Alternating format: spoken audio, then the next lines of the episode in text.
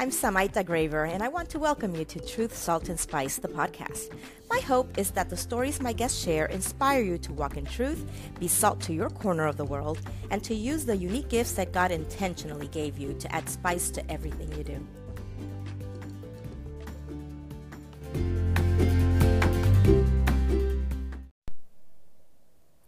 Hello, welcome to the third episode of uh, the series for the summer, uh, Summer of Truth.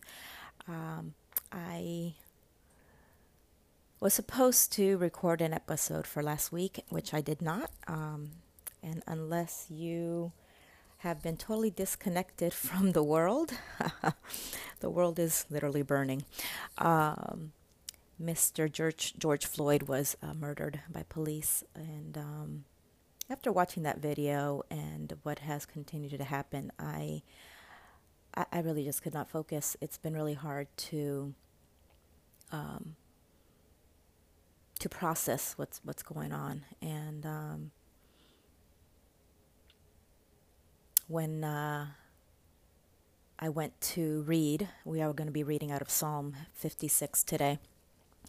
I, I just couldn't. I couldn't read it. I couldn't come here and record an episode that would have left anybody feeling uplifted and um,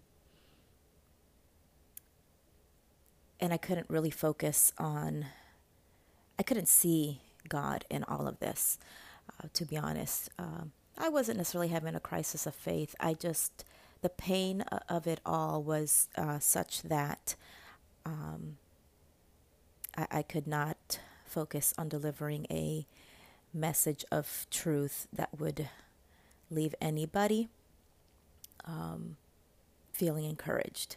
And truth doesn't always feel good, um, but I definitely don't want to be the one to deliver a message that of, of discouragement when it comes to the word. And so um, here we go. We are reading out of Psalm 56, and um, verse 1 begins uh, Be gracious to me, O God, for man tramples on me. All day long, an attacker oppresses me. My enemies trample on me all day long, for many attack me proudly. Gosh, the images just come to my head from uh, the video of watching George there. I just could not continue before. Anyway, verse 3 When I am afraid, I put my trust in you. In God, whose word I praise, in God I trust, I shall not be afraid. What can flesh do to me? All day long they injure my cause.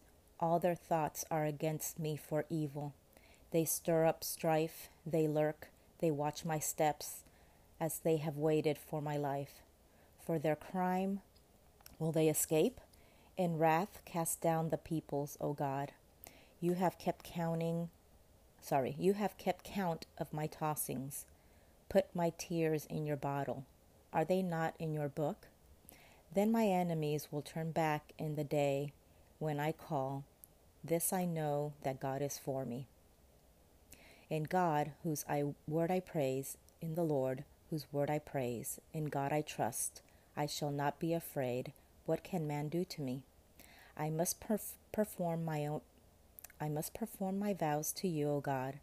I will render thank offerings to you, for you have delivered my soul from death, yes, my feet from falling, that I may walk before God in the light of life. And so um, today's truth is that God is for us. And so I couldn't come last week and talk about how God is for us when this man um, was murdered and knowing that I already had picked this scripture. Um, it's it's hard to reconcile evil um, and and the things that happened that God allowed to happen um, when He is love.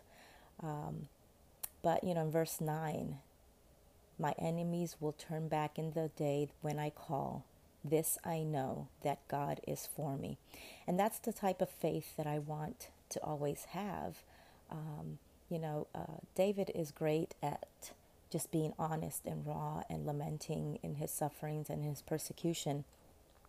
But he was always after God's own heart. Um, and so I encourage us through this time, any time in the future that we are going through hard times where it seems like God is not around, He's silent, He's allowing oppression, um, disease, uh, divorce, uh, just sin, uh, that we can remember that God is for us.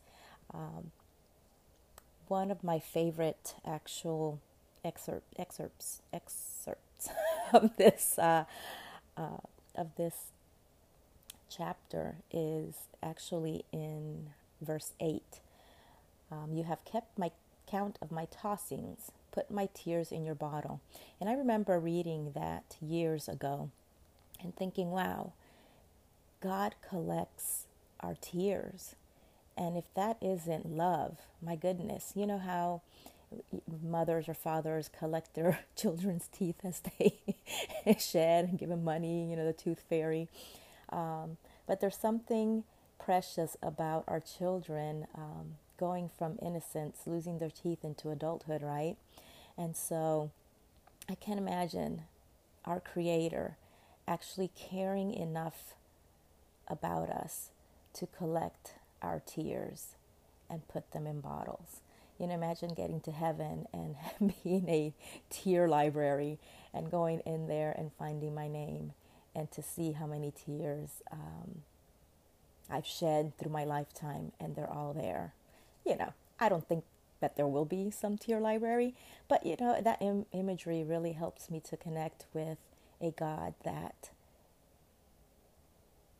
isn't disconnected, that doesn't care, that just set the world in motion and, and left and, you know, send it with its blessing on may, may whatever be, be. You know, He is with us.